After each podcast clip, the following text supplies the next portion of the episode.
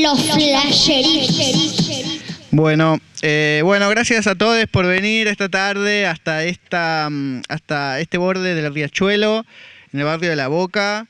Eh, sabemos que para muchos es lejos de aquí, pero tenemos una mesa eh, y unos invitados muy especiales eh, y estamos contentos de poder realizar eh, esta mesa. Eh, así que voy a pasar a presentar eh, a los invitados e invitadas. Bueno, eh, Christine Pintat es francesa.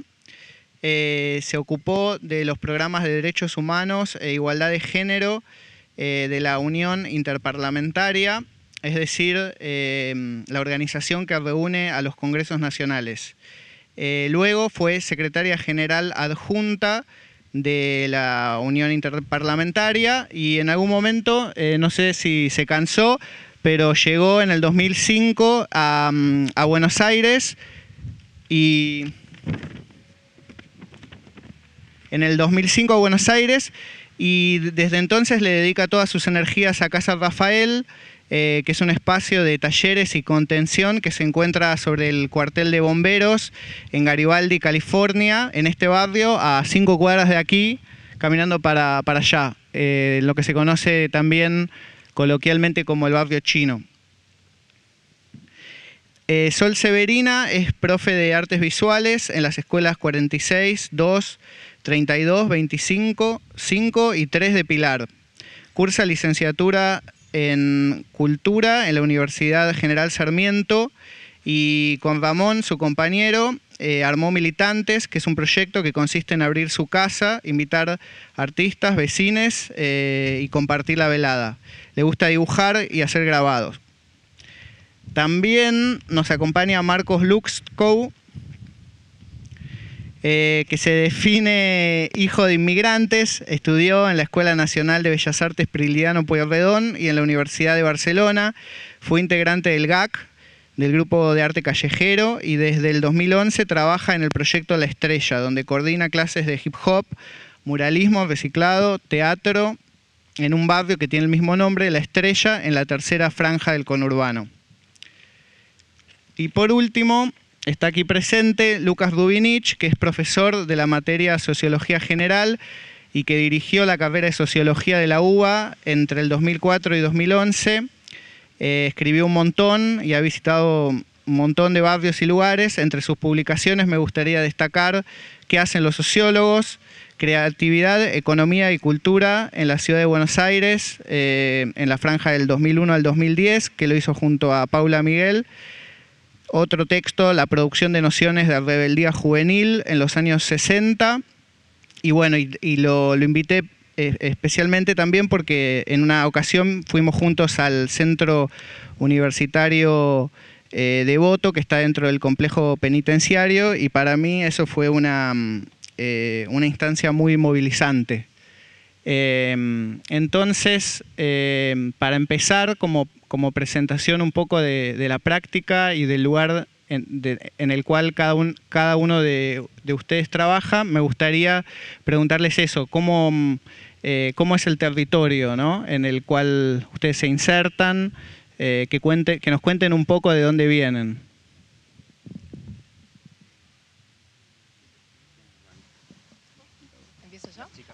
Hola, hola a todos. Bueno, gracias eh, por la invitación y por la presencia. Bueno, eh, nuestro territorio se llama Manuel Alberti. Es una localidad pequeña que está ubicada en el partido de Pilar, eh, en el límite con el partido de Malvinas Argentinas. Es una comunidad de trabajadores. Eh, en su mayoría, eh, los varones son obreros del parque industrial y las mujeres trabajan en los countries. Eh, Pilar es muy conocido por, por esta cuestión, por la cuestión de, del, del barrio cerrado, del country club. Eh, y las localidades estamos ahí como... del otro lado de los paredones, eh, hay una tensión constante entre, entre esas dos clases sociales eh, que da una particularidad al territorio. Eh, yo me dedico a, a dar clases de arte, trabajo en las escuelas públicas del barrio eh, y barrios aledaños, eh, las escuelas públicas son como un gran colchón, eh, un gran termómetro de lo que, de lo que pasa socioeconómicamente. Eh, y es un, es un buen territorio donde, donde trabajar. Eh, los profesores de artística tenemos la suerte de poder eh, eh, laburar desde otra mirada eh, que no tiene siempre que ver estrictamente con, con los contenidos curriculares que, que estamos obligados a... a dar. Eh, intentamos que haya vuelo, que haya apertura y sobre todo, por lo menos, la intención de, de dejar ser, de que, de que en ese pequeño mundo que es la escuela, los chicos y las chicas tengan un espacio para... para poder afianzar quiénes son. Eso es lo que pasa en una escuela del conurbano hoy. Eh, tenemos muchas problemáticas. Eh, creo que lo, lo económico nos está haciendo mucho daño, sobre todo en este último periodo. Eh, pero bueno, intentamos resistir. Eh, Bueno, Militantes es un proyecto muy chiquito, es un proyecto totalmente subterráneo, no tenemos ningún tipo de subvenciones, nunca las, las buscamos tampoco, no aplicamos a programas, no tenemos cruces institucionales, eh, lo que hacemos es simplemente usar la casa donde vivimos con nuestra familia y abrirla eh, para que pasen cosas y que las personas que quieran eh, curiosear tengan contacto directo con las prácticas artísticas. Eso es más o menos lo que hacemos, a grandes rasgos. Bueno, te paso la posta. Bueno, este, muchas gracias. Saludos a todos. Este, me, me impresiona lo que acaba de decir. Creo que el trabajo que nosotros hacemos... Nosotros acá en el barrio chino de La Boca, con Fundación Casa Rafael, pero otros en otros territorios acá, por ahí algunos de ustedes, es un trabajo de derechos humanos a nivel lo más este, de la, del piso, digamos, a nivel la más bajo. Y me parece que es ahí donde se da la lucha y no puedo dejar de pensar que mañana es un día que acá se conmemora un gran momento de violación de los derechos humanos. Este, me emociona porque yo trabajé mucho en este campo, me permito decir. Este, nosotros en Casa Rafael trabajamos en el barrio chino de La Boca, es este barrio que está en esta zona que está por ahí atrás, eh, que se llama chino, no porque hay chinos, sino porque aparentemente, digamos, hay distintos cuentos, pero el más creíble es que del tiempo en que se construía el, la vía...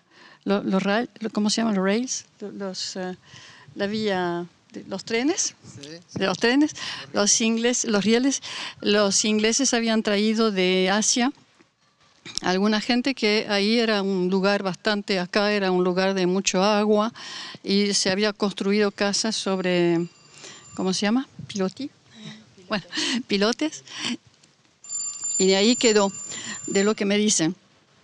La parte de atrás acá es un lugar de eh, muchos migrantes, eh, es como La Boca, por definición es un lugar de mucho, de mucho migrante históricamente. Esta parte de atrás, eh, el, la, la dominante entre los migrantes son gente de las provincias más pobres del norte de la Argentina y también de Paraguay, principalmente hay muchos paraguayos. Esta es la dominante en esta zona, pero también hay uruguayos, bolivianos, etcétera. Pero los paraguayos son la, la gente más, más presente. El, el territorio es un territorio de mucho hacinamiento. Para los chicos la, la, la, las construcciones son muy viejas, eh, en muy, muy malas condiciones desde todos los puntos de vista, y este, se han puesto muy cara por la crisis económica. Una pieza ahora en día, hoy en día en La Boca, acá en esta zona, se ha puesto muy cara y la gente vive en condiciones de hacinamiento increíble, siete, ocho, a veces, una vez tuvimos a veintiuna personas en dos piezas. Este, es una locura, eh, adultos y, y pequeños eh, juntos, lo cual expone a los chicos a muchas situaciones difíciles. Este, ¿Qué decir de este territorio? Sino que este, es un territorio de, donde hay bastante conflicto con la ley. Eh, muchos chicos que, con quien trabajamos, la mayoría tienen al menos a una persona cercana que está en la cárcel en un momento u otro, o que, o que, que, que estuvo, que va a salir, que vuelva. Hay bastante de estas situaciones. Este, y hay mmm, mucho... Mucha droga acá, muchísima droga. Circula bastante libremente, lo cual eh, los chicos están muy acostumbrados a, a este ámbito. Al mismo tiempo, una cosa linda, yo diría que es linda, es que eh, los chicos están en esta zona, como a veces pasa en otras, ¿no? Eh, como en un pueblito, muy acostumbrado al espacio, circulan con mucha... con mucha libertad, uh, con mucha autonomía. Viven como se puede vivir por ahí en un pueblito del interior, de alguna manera, salvo que no es exactamente el mismo ámbito. Pero um, este tiene esta autonomía. Lo que pasa es que a veces nosotros estamos luchando contra esto. Hay chicos de cuatro años que vienen solitos a la fundación y nosotros no queremos permitir esto, tenemos que luchar con algún adulto, que no siempre es padre o madre, obviamente. Hay, hay mucha familia compuesta, recompuesta, re-recompuesta, de, de, que, es, que es una, creo que es una situación que se ve en distintos espacios, y este, tenemos que luchar para que los chicos puedan venir acompañados, por lo menos los más pequeños, que no es fácil. Y obviamente, los, como le digo, los chicos están expuestos a muchas cosas, aprenden a manejarse en un espacio así bastante conflictivo y traen esta conflictiva también a, a Casa Rafael. Después seguro que vamos a contar un poco más. Muchas gracias. Bueno, eh, ¿qué tal? Yo... Eh, Tengo experiencias diversas porque la verdad es que el trabajo en la universidad tiene un aspecto realmente interesante, que es una vieja herencia de la reforma del dieciocho, que es lo que se llama la extensión universitaria. Más allá de que sea buena o no sea buena la, la palabra, es la universidad relacionada con la sociedad. Y allí es que eh, se hacen diversas cosas, eh, muchas. Pero, digamos, una que es la que participó Leo, eh, digo, diría otra para pensar en términos más territoriales. Nosotros tuvimos una relación muy estrecha con una cooperativa en Moreno que se llama Cooperativa El Colmenar, pero como muchas experiencias de ese tipo, donde eh, hay una relación entre gente que son profesores de la universidad y compañeros que están trabajando en territorio y que necesitan, digamos, nosotros necesitamos pensar algunas cosas y los tipos necesitan pensar otras, y en el diálogo ese se arman experiencias interesantes. De ahí en Moreno habían fundado una escuela que se llamaba Escuela Mordisquito, y eh, como resultado de eso tuvimos una presencia significativa. Lo que menciona Leo es eh, un programa de la Universidad de Buenos Aires, que es el programa U A veintidós. Es un programa realmente muy interesante a nivel internacional. Es la primera vez que hay la universidad en la cárcel. No es que salen los presos y van a rendir libres, sino que hay aulas universitarias, hay biblioteca, y eso por este, una iniciativa muy fuerte de los, de los mismos presos. Y ocurren cosas como la que cuando fue Leo, que, que, que la intención era que hubiese una relación este, que ya existe, pero fuerte, con el mundo del arte, y que además se pudiese entablar un, una relación intensa entre los artistas y aquellos que están presos por, este, vaya a saber cuáles, cuáles motivos. Pero además también, si quieren, en términos territoriales, este, recién se fue porque es el cumpleaños, tiene que preparar el cumpleaños, este, mi amigo Diego tiene el taller La Panadería acá a la vuelta, de la que nosotros estamos absolutamente implicados, ya como militantes. Eh, hay una, él es un muy buen grabador y, y su experiencia de grabador la pone al servicio de la comunidad inmediata. Por ejemplo, tiene una estrecha relación con la Asociación Pibes de la Boca, que autoconstruyeron un edificio de departamentos ahí en Ministro Brin y La Costa. Eh, ayer estuvieron en el acto en homenaje al Oso Cisneros, ustedes recordarán, un militante muerto este, acá, en el, que era un militante, un referente de la Asociación Pibes de la Boca, la tensión entre la venta de droga y la policía, la policía muy asociada a la venta de droga, cualquier tipo de asociación que Eh, trabaje muy intensamente con pibes adolescentes, quitándole la clientela a la policía, puede tener problemas como los que tuvo el Oso Cisneros, que fue muerto este, por un dealer al servicio de la policía. Ayer, en ese homenaje, Diego y la gente del taller La Panadería tuvieron un papel muy significativo porque son los grabadores. Ellos hacen la remera los, eh, y, y están mano a mano muy estrechamente ligados a la comunidad. Y esa experiencia a mí me parece muy interesante porque hemos participado de diversas, diversas acciones en ese sentido, y se logra en un barrio que está, como decía la compañera recién, hay una situación de mucha violencia, de deterioro social, pero sin embargo el señor este camina por la calle y dicen, ah no, él es el artista.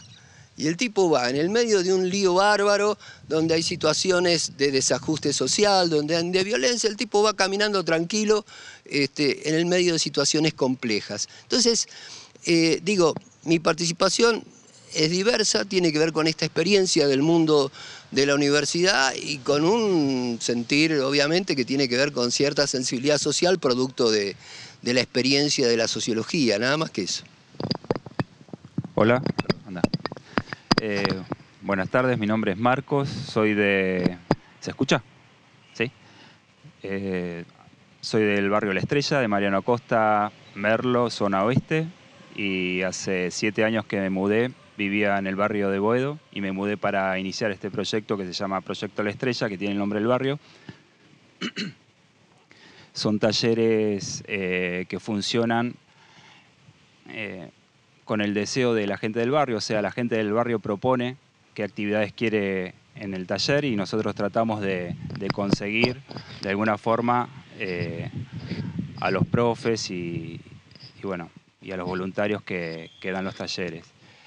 Eh, la idea es un poco eh, usar, eh, trabajar en territorio con, con profes de territorio. Es, un, es muy importante para nosotros que la gente sea de, del barrio. Eh, los profes que tenemos no son profes recibidos, son chicos que saben hacer algo muy bien y que vienen y lo enseñan. Eh, y es importante que, que, usen, que, que sepan que el arte es una herramienta... Eh, no sé si de transformación, pero sí de, de diálogo eh, con el resto de los participantes, ¿no? Eh, no tenemos eh, trabajadores sociales, no tenemos eh, gabinetes, no, no, no contamos con ayuda profesional. Así que, en verdad, es un proyecto que, que, que pensé yo y después empecé a buscar ayuda en gente. No, no recibimos ayuda económica tampoco, como... contaban acá los, los compañeros. Eh, y bueno, se va haciendo de a poco en un barrio que no tiene casi servicios, eh, no, no tiene ni cloacas, ni gas natural, ni agua corriente, es un, solamente luz. O sea que si te cortan la luz te quedas sin agua, te quedas sin todo. Y, y bueno, y uno lo va haciendo de a poco. Eh, fue duro al principio acomodarse en el barrio, pero me pareció que era la forma más eh, comprometida y, y tal vez para mí fue la única forma de hacerlo, ¿no? Eh, viviendo ahí en el barrio. Y bueno, y hace siete años que estamos funcionando. Eh, prácticamente los chicos trabajan por multiplicadores, o sea, eh, el chico, por ejemplo, que está dando hip hop, tiene dos, dos chicos que vienen al taller que también son alumnos y profes al mismo tiempo, entonces por ahí el año que viene ese chico que es voluntario le pasa la posta a, a uno de sus dos compañeros. Eh, como no tenemos eh, con qué pagarle a los profes, eh, digamos que encontramos un, un, una forma, en multiplicadores encontramos una forma de que los talleres sigan adelante y con el tiempo, ¿no? Porque es muy importante que, que los profes no falten, que los talleres se den, porque los chicos encuentran un espacio de, eh, de referencia, ¿no? Y, y bueno, no sé qué más. En cuanto a territorio, eh, el partido de Merlo es un partido que siempre, digamos, eh, yo lo veo como que estuvimos disociados, ¿no? Cuando el gobierno, teníamos un gobierno que, que estaba interesado en, lo, en la igualdad, en, no sé, en abrir el abanico de oportunidades, nosotros teníamos un intendente que no. Y ahora, ahora que, que tenemos un gobierno que, que no está interesado, porque, por ejemplo, no... queremos aplicar algún subsidio o algo y no, está todo cerrado automáticamente. Eh, tenemos un, un intendente que sí está interesado en, en lo que es la, la integración, ¿no? Y bueno, vamos como a destiempo. Entonces es un poco eh, acomodarse y, y cinturear la situación y ver dónde uno se va como colocando, ¿no? Eh, bueno. Nada, gracias por la invitación y bueno. Está bueno. Eh, una de las cosas que, que, que motivaron esta, eh, esta invitación y esta charla eh, tiene que ver también con, con mi propia práctica, con, con un grupo de artistas que se llama, un grupo llamado la, la Cooperativa Guatemalteca. Eh, estaba Renata, lo supone, por ahí. Eh, Y, o sea, lo hicimos con Laura Códega, Paula Mazzaruti también, y eh, hemos tenido distintas experiencias en la Villa treinta y uno, eh, y queriendo reaccionar un poco a la, a la urgencia o, o a, bueno, desde un lugar eh, abrir nuestro, nuestro pensamiento artístico, nuestra práctica a algo de lo, de lo que pasa en el barrio y ver de qué manera se puede transformar eh, esa, esas problemáticas, eh, digamos, esa, esa, esos signos de preocupación en los demás en algo más. Eh, y en nuestra experiencia... Uy. Y en nuestra experiencia eh, dio lugar a cosas bastante interesantes como una zapatilla móvil con la que acompañábamos una, una movilización Eh, en la cual el barrio salía del bar, de, de la villa propiamente y se movía hasta la legislatura eh, para, bueno, eh, eh, ratificar la necesidad de una ley de urbanización. Ahora se está urbanizando la treinta y uno, cambió la coyuntura.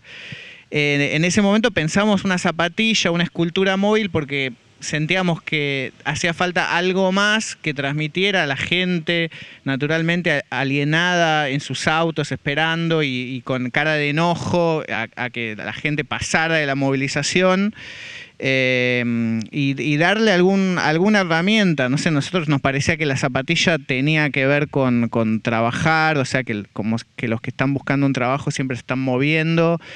Eh, y también le, le escribimos algunas eh, consignas, ¿no? O sea, sobre todo luchando por una vivienda, eh, por una vivienda digna. Entonces, quería preguntarles a ustedes cómo, cómo ustedes se vinculan con la urgencia, ¿no? O sea, cómo logran, digamos, cambiar esa cara de preocupación tal vez en, en un vecino o una vecina. Eh, ¿Cómo se abren ustedes? ¿Cómo, cómo el arte ayuda, digamos, a, a, a transformar eso, ¿no? Eh, qué difícil pensar eso. No sé, hay que, hay que poner compromiso. Creo que esa es la palabra clave. Comprometerte.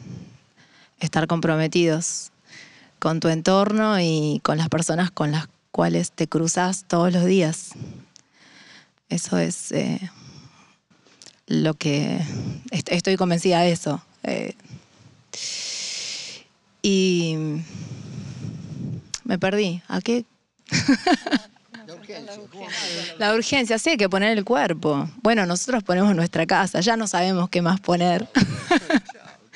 ¿Qué, qué más podemos poner? Creo que no tenemos otra cosa que, que la cultura. O sea, ¿qué más somos que cultura? Eh, es, lo, es lo más importante. Y, y es ahí donde nos encontramos las personas.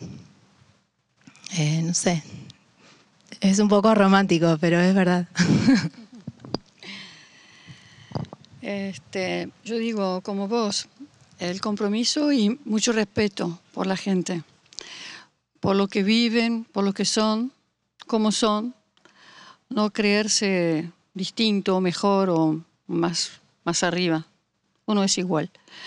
Y esto es importante también para generar la confianza. Pero las urgencias son de todo tipo, desde no tener un D N I, no poder ir a la escuela porque no hay material, este, estar expuesto al desalojo. Estas son todas las partes, digamos, este, cotidianas que vive la gente. Y este, entonces hay que estar ahí. Nosotros tenemos un equipo psicosocial que está ahí para estas cosas. Y la violencia, en fin, todas las situaciones que pueden afectar a una población en situación de vulnerabilidad y de, de mucha precariedad. Y nosotros la respuesta que le damos efectivamente es a través del arte. El arte, como de nuevo, combinado con un apoyo psicológico y social, este, el arte como para que los chicos puedan descubrir que, este, más allá de los modelos que los rodean, que no son modelos muy, muy favorables, este, ellos pueden, a través del arte, encontrar sus recursos creativos, darse cuenta de que sí eh, tiene la capacidad de generar este, otro tipo de, de mundo, otro tipo de cosas eh, que pueden aprender. O sea, es la educación. La educación la damos, educación en valores, este, todos los días, el tema de respeto, respeto al uno, respeto al otro, a uno mismo y al otro, respetar las obras que los chicos hacen, que no las vayas a destruir, que, en fin, todas esas cosas que son...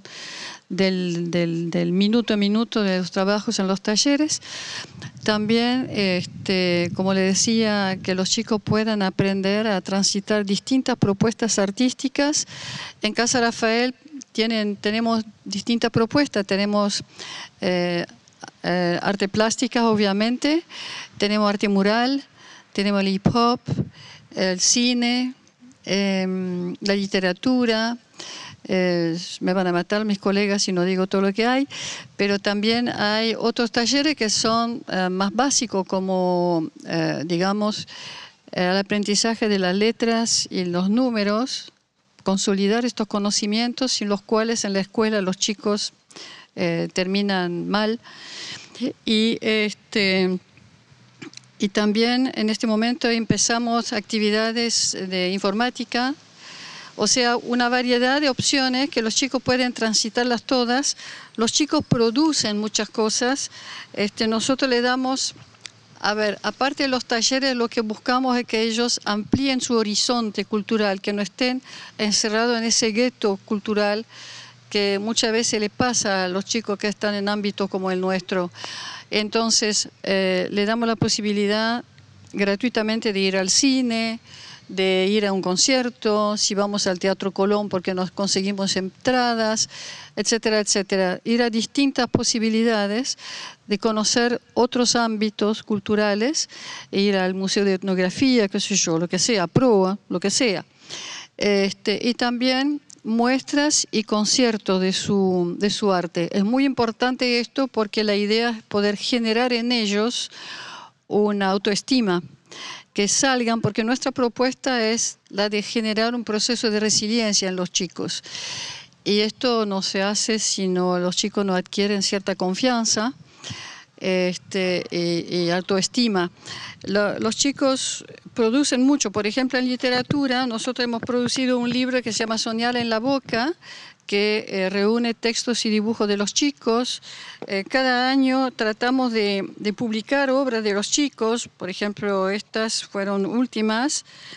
Eh, este, el año pasado trabajaron los chicos en literatura en torno a la propuesta de los surrealistas, este, guiado por, por los profesores, y se produjo este libro que se llama Manifiesto Extraordinario. También hubo una muestra importante de su arte mural. Sí, sí, de su arte mural en el Quinquela Martín, en el Museo Quinquela Martín. O sea que hay talleres como para que descubran sus recursos, apoyo psicológico y social, el programa Ampliar el Horizonte para que vean otras propuestas, eh, que es salir afuera o traer a artistas dentro de Casa Rafael. El otro día era un cantante, un tenor del Teatro Colón, pero vamos a tener a otra gente, músicos, etcétera, que vienen. Este, y también muestras, publicaciones, conciertos de, de obras de los chicos, que esto es muy importante para sostenerlos y, y animarles a ir más allá. Bueno, parece que estoy con este otro. Eh, dos cuestiones con la urgencia. Uno, los propios prejuicios acerca de, de la urgencia. Eh, y después, respuestas a la urgencia, urgencia. Eh, el primero, esto hace mucho tiempo, hacíamos un proyecto de educación popular eh, que se valía de la literatura, entre comillas, culta. Este, se leían cuentos cortos de autores latinoamericanos a poblaciones adultas que no tenían, no tenían educación escolar, como parte de un programa eh, que era... Eh, previo a lo que podría llegar a ser un, pro, un programa de alfabetización. Y, y yo me acuerdo siempre que la discusión tenía que ver con, eh, pero vos le vas a leer a los tipos que están en la lona, le vas a leer un cuento de Rulfo, García Márquez, que además no lo va a entender, este, y qué sentido tiene, ¿entendés? Porque hay urgencias. Yo la verdad que también... Fui con un poco de... Me decía todos los compañeros de filo, me decían eso. Eh, diferencia de capital cultural, los tipos no tienen capital educativo. Había un coordinador que leía, que era yo, los textos y después se armaba una discusión. Entonces, eh, bueno, tanto me dijeron que, que, la, que el encuentro era difícil y que además, ante las urgencias, era una terrible pavada, que... Fui igual, pero era complicada la mano, tenía mis prejuicios. Bueno, en principio lo que había era que, que después que se leyó el texto de, de Rulfo, la gente empezó a hablar y a contar entusiasmadamente cosas. ¿Por qué hay capital cultural? ¿Entendés? Porque los tipos tenían eh, tradiciones orales del campo, había un montón en esa zona, de, era el Bajo de Bernal, santiagueño, tucumano... Contaban historias, se armó, eran productores de literatura los tipos, vos grababas lo que decían ahí y eran realmente relatos impresionantes. Y lo más interesante es que había un interés muy fuerte por la actividad, que no ofertaba, entre comillas, nada, digamos. Ofertaba lo que dice la compañera, que no es poco, que es cultura y que efectivamente... Hay una valoración, porque las personas tenían relación con el mundo cultural, tenían relación con la poesía, tenían relación con la música, tenían relación con la literatura y tenían relación con la... Ah, no me digas, que así que este premio, García Márquez premio Nobel, dice uno, mira vos, este, pero ese cuento es parecido al que cuentan en mi pueblo, y empezaba a contar el cuento del pueblo. Entonces, digo, eh, lo urgente eh, y lo necesario a veces, eh, como prejuicio, de parte, de parte mía, eh, fue derrumbado frente a esa situación donde había una situación sin lugar a dudas placentera que tenía que ver con la revalorización de la propia historia, que tenía que ver con la revalorización de, propia, de, de la propia historia individual y de la propia historia colectiva. Entonces, eh, el uso de la cultura, y el uso de la cultura en el sentido más clásico, si se cree, para producir... Este, una relación interesante y productiva con distintos tipos de personas entablando un diálogo, realmente me parece que efectivamente es productivo y sin lugar a dudas había otras urgencias, había urgencias, pero este, esto tuvo una recepción realmente extraordinaria. Después, eh, uno puede decir urgencias, urgencias. Eh, cómo uno se planta, cómo el taller La Panadería, por ejemplo, se planta hasta hace un año y pico o dos, hubo un hecho policial ahí en la calle Ministro Brin, que eh, la policía cuando anda por estos barrios persiguiendo a los que persiguen, no anda mirando si hay ciudadanos caminando por la calle, gatilla nomás. Y gatillaron y le pegaron un tiro a la mamá de un chico que iba al taller. Este, y la mataron. Eh, y eh, bueno, en realidad ese espacio, que es un espacio de un tipo que da clase a los pibes del barrio, que ayuda a los muchachos cartoneros, eh, ese espacio se convirtió en un espacio de contención impresionante. Eh, como, digo, urgencia. Si vos ponés la casa, este, ya, ya estás enfrentando a la urgencia, digamos, ¿no? Estás en la urgencia, vos sos la urgencia, digamos, ¿no? Este, y en estos casos, este, él, él, él vive ahí también. Estás ahí, en esa situación. Hizo lo que había que hacer, hicieron toda una campaña este, por, porque no apareciese como una cuestión así nomás, sino que era una violación de derechos ciudadanos con un fin trágico. Y hubo una contención extraordinaria con, con el contexto, ¿entendés? En una sociedad que está profundamente fragmentada, este, un espacio de estas características se convierte en un espacio de, como decimos los sociólogos, de mínima reconstitución, aunque sea del lazo social. Digamos, mínima, no importa, pero es mínima reconstitución del lazo social. Y eso, la verdad, que es una manera extraordinaria de enfrentar a las urgencias en una especie de momento en donde todos los proyectos parecen tender a la deshumanización de lo bicho que vivimos en la sociedad. Así que eso. Eh, bueno, urgencia en el barrio La Estrella. Eh, eh, me, me gustó lo que dijo Lucas porque hay como dos... dos factores de urgencia, ¿no? Como dos tipos de urgencia. Eh, urgencia en el barrio es tener un terreno para poder construir la casa, tener un D N I, como decía Christine. Eh, nosotros estamos trabajando en una comunidad paraguaya, eh, donde la gente viene prácticamente sin D N I. Eh, setenta por ciento del barrio son inmigrantes paraguayos. Se llama La Estrella porque justamente la bandera de Paraguay tiene una estrella en el medio y la Virgen de Cacupé tiene una estrellita en la frente. Eh, el barrio es un barrio de terrenos ocupados. Nosotros ese tipo de urgencia tratamos de acompañarla eh, en lo que podemos, ¿no? En un momento coincidimos eh, con el consulado de Paraguay, donde con, donde la gente que iba del barrio podía hacerse el D N I con, con un poco menos de burocracia.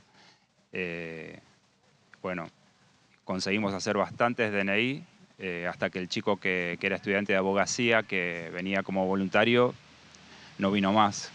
Y bueno, eh, pero bueno, fue una gran, una gran mano para esa urgencia. Eh, con los terrenos hacemos lo mismo. Eh, la, la última manzana que se ocupó, conseguimos un amigo que, tiene, que trabaja en una maderera y nos bajó dos camiones de madera de, esa, de pallets que, que no usan y bueno, y la gente se la dividió y bueno, y, y ocupó y armó con, con lo que pudo. Eh, hay que hacerlo de una forma muy discreta porque siempre está... Eh, en las dos cuestiones está lo, lo político partidario, que, que vienen a hacer mucha presión. El, es un barrio muy humilde y trabajan con, con punteros o mirones, no sé cómo, cómo se le dice, y, y en cuanto uno es, se convierte en una amenaza y, y trata de explicarle a la gente que pueden hacer cosas que, y que se pueden como organizar, eh, eso, eso no gusta. Entonces, eh, uno lo tiene que hacer de una forma discreta. Eh, no sé, se me ocurre, el, en el caso del camión que descargó la madera, eh, lo gestionamos nosotros, pero hicimos que lo tiren en la esquina. Y cuando vinieron a preguntar quién había traído los dos camiones, dijimos que no sabíamos. eh, cosas así, ¿no? Porque, eh, sí, a mí me, me han dicho, pibe, ¿sabés lo que caminé yo antes que vos acá? acá te van a matar, me decía. Y yo digo, no, no te preocupes que no me va a pasar nada, le decía yo. Yo no entendía que era una amenaza, pero bueno. eh, yo pensé que el puntero estaba preocupado por mí, pero bueno. Eh, y uno lo, lo va manejando ese tipo de urgencias. Y después está el otro tipo de urgencias que nosotros eh, eh, la, la, la, las hacemos eh, en forma de talleres, ¿no? Que para nosotros son un espacio, por lo menos eh, siempre decimos que el chico tiene una o dos horas eh, en el taller donde eh, tratamos de, de poner algunas, algunas normas, algunas reglas de no, no se insulten, no se peguen, no se agredan, donde al chico no se lo pueda maltratar, porque sabemos que de eso ya tienen suficiente y, y bueno, eh, eso también es una urgencia para nosotros. Eh, nuestro proyecto tiene dos patas, una que es territorial con el barrio, Eh, donde nosotros funcionamos con voluntarios en los talleres, y la otra, es, eh, la otra pata es con las instituciones, las articulaciones que hacemos con las instituciones. Para nosotros es muy, muy importante las articulaciones con las instituciones porque eh, yo personalmente siento que si no sería como la isla de un loco, ¿no? De que soy yo ese loco, que estaría ahí el sueño de un loco. Y para mí las instituciones no, nos han ayudado muchísimo a crecer no solo como infraestructura. Eh, tenemos dos aulas, eh, una biblioteca y los baños, y el terreno es ocupado, nuestro terreno también es ocupado, pero construir eh, lo hicimos gracias a, la institución, a las instituciones. Y la otra es la, lo que contaba Leo, esto de lo de la zapatilla, que para mí es súper eh, positivo, que es la visibilización. O sea, si nosotros no, no logramos visibilizar eh, la situación, eh, denunciarla no... no no vemos que, que, que podamos eh, seguir adelante. Entonces, para mí es muy importante el tema de, de sí trabajar en el barrio eh, en forma territorial, pero también visibilizar eh, todo lo que pasa en el barrio, ¿no? Y desde venir una charla eh, a este lugar o, o que hagan una muestra a los chicos en, en algún centro cultural, eh, que pueda ir la gente de alguna universidad a visitarnos. Eh, esas articulaciones eh, para mí son son súper positivas y nos hacen crecer un, un montón.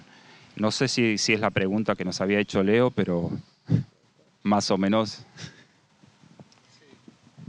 Leo, si me permites dos segunditos, yo coincido mucho con lo que eh, dijo el compañero y quiero decir también que una cosa que seguramente pasa a otros, eh, que en un espacio de riesgo quien asegura nuestra protección son las propias gente con las cuales estamos en contacto a diario.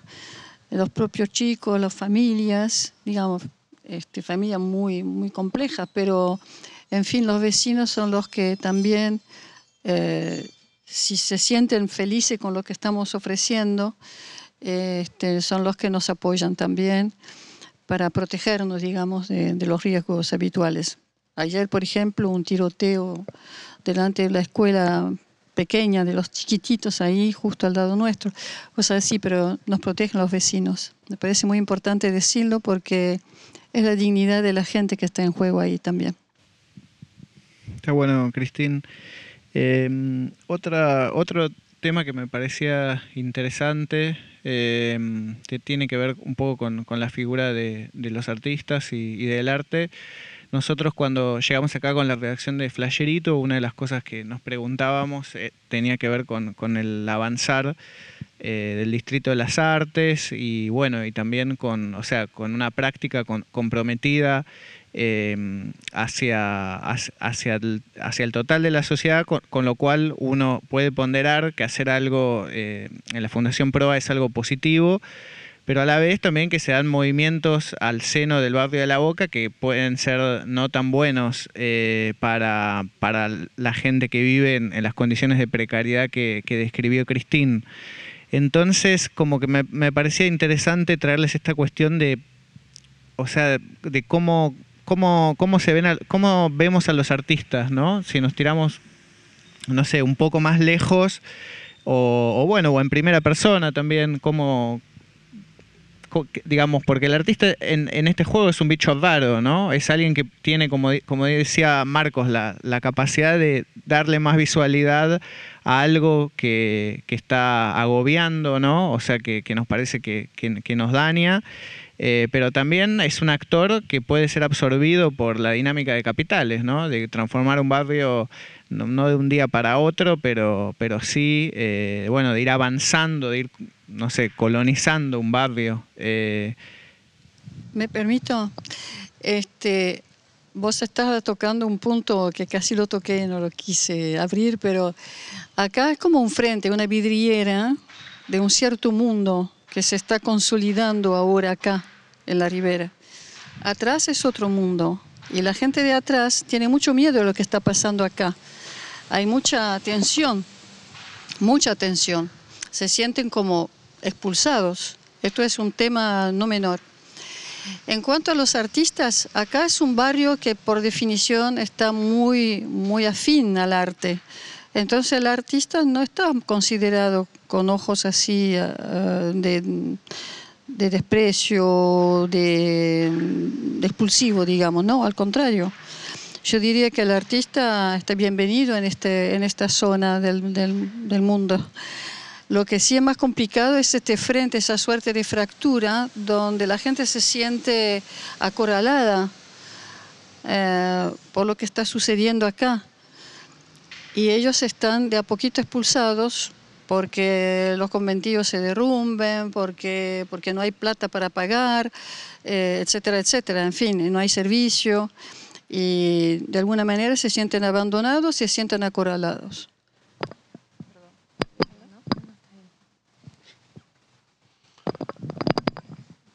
Bueno, como lo puedo mirar, eh, si uno ve el presente, dice la verdad, eh, mi amigo de la panadería, la gente que está acá sentado, están un poco locos, porque en realidad eh, hay momentos en que vos tenés colectivos sociales que te fomentan una actitud que, se, que te permite pararte frente al orden. La sociología siempre hace una pregunta: ¿cuáles son las condiciones que habilitaron a que uno se pare frente al orden? Y de alguna manera irse a vivir al barrio, abrir la casa al barrio, estar en un lugar, tiene que ver con la disconformidad con la sociedad en la que se vive. Uno no está contento con la sociedad como está distribuida ahora, no está contento con la gentrificación del barrio de La Boca que está produciendo el desalojo de vecinos que hace mucho tiempo que vivían acá y son expulsados por la Guardia de Infantería. No estamos de acuerdo con eso, digo yo, no están de acuerdo los artistas con eso. Claro, ahora los artistas, todo el mundo, son bichos sociales. Entonces, los bichos sociales son un producto histórico-cultural. Una verdad de la teoría social diría que se hace más lo que se puede que lo que se quiere. ¿Qué quiere decir? Si quieren lo digo en términos más cultos.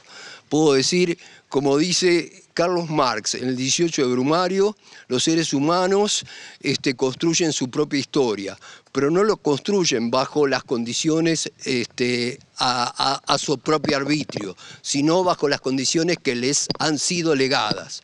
Y la frase esa concluye con una cosa que dice: la tradición de todas las generaciones muertas oprime como una pesadilla el cerebro de los vivos. Quiere decir que no es joda pararse frente al orden, que vos hacés el mundo pero que el mundo te condiciona terriblemente, que vos hacés eh, en realidad a veces más lo que podés que lo que querés. La pregunta a, a mí me parece interesante el papel de los artistas es porque si vos ves el campo artístico de las artes visuales en la Argentina, vos decís, eh, es realmente loco que gente que tiene, que son eh, profe de artes visuales, artistas, eh, puedan hacer este tipo de experiencias. La hacen porque hay tradiciones. No tienen todavía, no tienen colectivo social. No tienen colectivo, lo que dice él, ¿entendés? Él está, tiene, tiene ciertos colchones, lo apoyan algunas instituciones, pero no es que hay una avanzada para que la gente que se va al barrio tenga como una especie de empuje extraordinario del, de un gran colectivo social. No, los tipos están un poco chiflados, en términos de análisis social, digo, este, porque están un poco solos, eh, pero no están solos porque existen algunas tradiciones de rebeldía que hacen que se actualicen bajo este tipo de experiencias. Y es cierto que existe la captación, en realidad, que ese es el término más correcto. Y porque así es la vida. porque vos vas creciendo, porque necesitas, este, eh, qué sé yo, hacerte tu casa, necesitas, y bueno, ¿y cuáles son las opciones para vos como artista? Y las opciones como artista, bueno, está bien, vos podés vivir de residencia en residencia. ¿Cuánto tiempo vas a vivir este, de residencia en residencia? ¿Cuál es el mercado del arte en la Argentina? Bueno, eh, también eso quizás produce el encuentro con las tradiciones rebeldes y que existe la posibilidad de que uno se plante frente al orden. Porque la verdad que estas son maneras de plantarse frente al orden. Y yo creo que este, hay tradiciones artísticas de rebeldía que de alguna manera, fragmentariamente, este, con pequeños ejemplos. Eh, uno diría, lo de la zapatilla de, de, de Leo, qué sé yo, eh, son cosas que eh, es, es complicado a veces pasar desde Petrobras a la zapatilla, digamos, ¿eh? Hay que pasar de Petrobras a la zapatilla y a, y a la villa. Eh, así que me parece que hay, hay experiencias interesantes. Si uno mira el presente se podría poner absolutamente, extraordinariamente pesimista. Pero bueno, como dice el título de la, de, de la convocatoria, ¿cómo era el título de la convocatoria? El mundo no se termina. El mundo no se termina. El mundo no se termina porque existen este tipo de experiencias, que aunque mínimas, digamos, son experiencias que de alguna manera actualizan algunas tradiciones rebeldes que hagan que tenga sentido esta desconformidad con este mundo, que es un mundo terriblemente productor de inhumanidad. Aguante. eh, bueno, eh, para mí en lo personal, yo intento todo el tiempo... Eh, como ser del barrio, sé que soy un extranjero en el barrio, que soy de clase media y que tuve una educación diferente, lo, lo sé, no, no, no trato de, de, de ser diferente a lo que soy, pero eh, para mí es muy importante el diálogo eh, con la comunidad, con el barrio, en el momento de, por ejemplo, plantear en reuniones eh, en qué están interesados, sino ir y colonizarlos con un taller de pintura al óleo con caballete, que, no, que para ahí ni les interesa. Entonces, eh, hay que tener muy en cuenta, me parece eso, hay que ser muy, eh, muy despierto, porque tengo gente que nos viene ayudando desde el primer año, pero que por ahí no entiende esas situaciones y vienen y dicen, ay, pero taller de reggaetón, ¿por qué? Si mueven el culo y hacen esto. Y hay que ver el contexto, hay que estar muy ahí y... y hay que estar en diálogo permanente, me parece, para que no sea esto que contaba Leo, que, que esto que decía, que, que claro, que es horrible, que es una cosa de voy a colonizar a los pobres y les voy a enseñar lo que es cultura, ¿no? Porque ellos no saben. Eh, entonces, eh, para mí un poco es estar despierto en ese sentido, ¿no? Y, y, más, la, y más la autocrítica de dónde vengo y cómo fui criado, que, que sé que, que uno tiene una tendencia a, a meter la pata en esas cosas. Pero eh, lo que hice en verdad fue tratar de, de adaptarme yo al, al espacio, al lugar y, y bueno, sí, eh, si la semiótica de la licenciatura no, no, no estaría aplicando ahí mucho. Bueno, tuve que empezar a hablar de otra forma, sí, eh, y empezar a, a, a comunicarme y a sentarme a tomar mate en el rancho con la vecina y sí, eh, un poco como decía Cristina, a, a estar con la... con la gente, ¿no? Porque es la gente la que cuida. Nosotros en, en el taller no tenemos ni rejas, por ejemplo. A mí cuando me hablan de inseguridad, eh, nosotros tenemos eh, puertas, balcones, que son enormes, y uno, forzándola un poquito, podría abrirla. Y hace siete años que estamos ahí y nunca nos entraron a sacar absolutamente nada. Eh, no quiere decir que, que estén entrando ahora en este momento, puede ser, pero... Eh, me parece que eso habla un poco de cómo nos manejamos y el diálogo que tenemos con el barrio y, y es importante, si bien me parece que los artistas, yo ya lo había dicho, somos un poquito locos y bueno, yo renuncié a todos mis privilegios burgueses de, de donde vivía en la casa de Boedo y me fui a vivir al barrio, también, eh, yo qué sé, eh, tuve un periodo prueba. Estuve tres meses ahí y con ayuda de, de amigos y me dijeron, bueno, si ves que tenés que retroceder, te hacemos el aguante igual. Lo senté, me acuerdo que lo senté en un bar lo, a mis amigos más íntimos y les dije, quiero hacer esto. Eh, y les pregunté si ellos me, me apoyaban y me dijeron que sí. Y después, bueno, fue un poco recibir ayuda y hasta que me hice conocido en el barrio. Yo soy docente como Sol de las escuelas públicas de Mariano Acosta, trabajo en seis escuelas, o sea que estoy en contacto permanente. Nunca quise tener auto, me voy a las seis escuelas en bicicleta. Eh, y bueno, depende cómo, cómo te manejes, ¿no? Y sí, puede ser que sea, eh, si lo haces diferente, no sé cómo, cómo resulta. Si hay rechazo, si terminás siendo Colón, eh, no, no, no sé, yo, a mí no se me hubiese ocurrido, pero sí hay que tener como mucho, mucha cautela, me parece. Eh, quería también abrir el micrófono para, no sé, si ustedes tienen alguna pregunta para ir dando vueltas, tenemos que empezar a cerrar, así que estamos callados y calladas. Eh, bueno, entonces eh, agradecerles a, a Sol, a Christine, a Lucas y a Marcos. Eh, no sé si ustedes tienen ganas de agregar algo ahora como si fuese tema libre. Eh, yo les, o sea, les preguntaría por los sueños, pero no sé, tal, tal vez es medio cursi o naif, entonces lo dejo a, a su librado, a su... Bueno, agregar que un poco lo que dice Lucas, yo creo que tenemos que partir siempre de lo que conoce la gente. No, no imaginarse que la gente son una especie de campo cero, tabula rasa. No, hay mucho conocimiento, no el conocimiento que va a la universidad, que se da en la universidad. Hay mucho conocimiento. Y entonces nosotros partimos de ahí, inclusive desde los más chiquititos, y con las familias con las cuales, la familia, la gente con la cual estamos en contacto, creo que esto es muy importante. Este, eso nos aporta mucho. Y sueños, sí, obvio. Uh, yo cuando empecé con Casa Rafael decía, si al menos un chico se supera, puede salir en adelante, encuentra su propio camino, sale de este pequeño infierno en que vive, bueno, algo habremos hecho. Creo que ya hay varios y bueno, eso nos incentiva a seguir.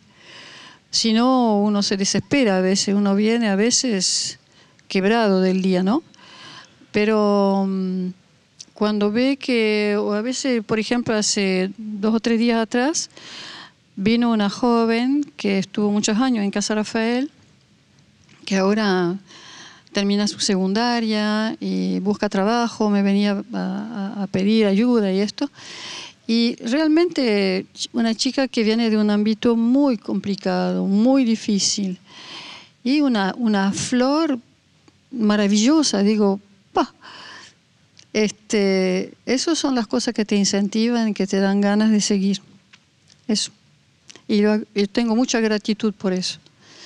Tengo mucha gratitud por todo lo que he aprendido, porque he aprendido más a través de este modesto trabajo, digo modesto porque realmente es el pie en el barro, eh, que muchos años de otras actividades. Así que estoy con mucha gratitud por todo lo que la gente me enseñó. Bueno, eh, ¿qué soñamos? El, el proyecto yo lo desarrollo con mi compañero. Eh, les quiero contar que él... Eh, es empleado en una fábrica eh, y, y hacemos muy buena dupla. Eh, sí, un obrero y una docente, creo que hacemos muy buena dupla. Nuestro sueño es poder seguir haciendo lo que hacemos. Lo que queremos es sostenerlo, queremos que, que no se termine. Eh, porque sentimos que el barrio lo necesita, eh, porque vivimos en un barrio donde no hay siquiera un solo centro cultural, no hay espacios de formación para los chicos. Eh, lo único que tenemos en Alberti son dos clubes de fútbol que son iniciativas del barrio. Eh, hay una escuela de reggaetón que son muchos chicos y chicas que bailan. Eh, tenemos dos murgas y lamentablemente tengo que decir que vivo en el barrio desde que nací y nunca vi una política pública en favor de la cultura. Eh, es una triste realidad y estaría bueno eh, que eso sea impulsado desde el Estado, porque realmente es, es necesario. Así que lo, lo, lo poco que hacemos lo, lo hacemos porque queremos eso para los chicos y las chicas y para nuestros hijos también. Queremos espacios donde la gente se pueda encontrar, donde se pueda pensar, donde se pueda buscar la poesía y, y todo eso que nos hace tanto bien. Y además es un derecho. Así que eso.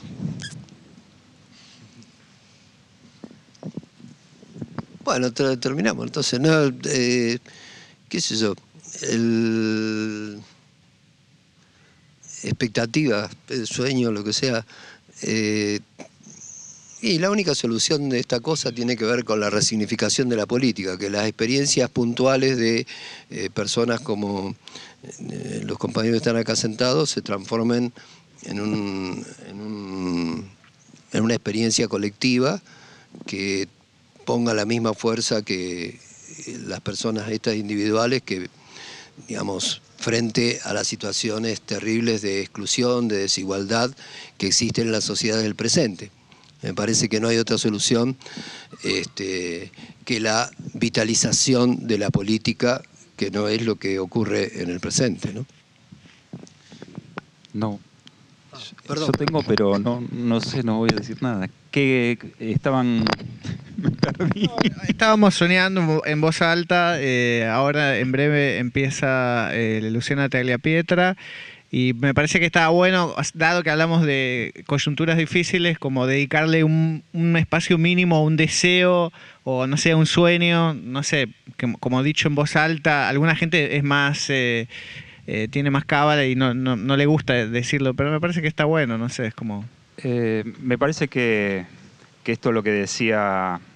Christine, yo me sentí más identificado con que con ver a los chicos que, que tienen otra experiencia u otro parámetro de, para comparar si quieren o no quieren.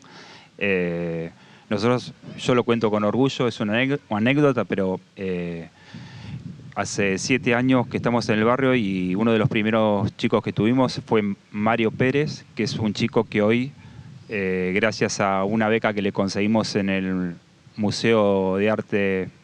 en la Universidad del Museo La Musa, perdón, sí, en Corrientes. Eh, hoy es director de, del Museo de Esteban Echeverría y por ahí es superficial pero, o es anecdótico, pero para nosotros es eh, el taller ahí cumplió un rol importantísimo y no, no decimos que, que lo creamos a Mario, pero sabemos que que él encontró en el taller un espacio de referencia y que estuvo tres años viniendo al taller y, y que bueno, que, que tal vez eso, eso haya decidido que estemos en el barrio, fue lo que decidió que Mario pues, pudiese seguir adelante en algún punto. Eh, entonces esto lo que decían los compañeros, eh, tal vez no sea una cosa masiva el resultado, pero, pero sí es importante estar ahí. Bueno, eh, le quiero agradecer a um, Juan Pedro Scioli, que le puso nombre junto a Cristina a esta, esta mesa, un nombre que nos, nos dio esperanza. El mundo no se termina. Les voy a repartir eh, unos folletos de Casa Rafael eh, para que sepan llegarse. Y bueno, un aplauso acá.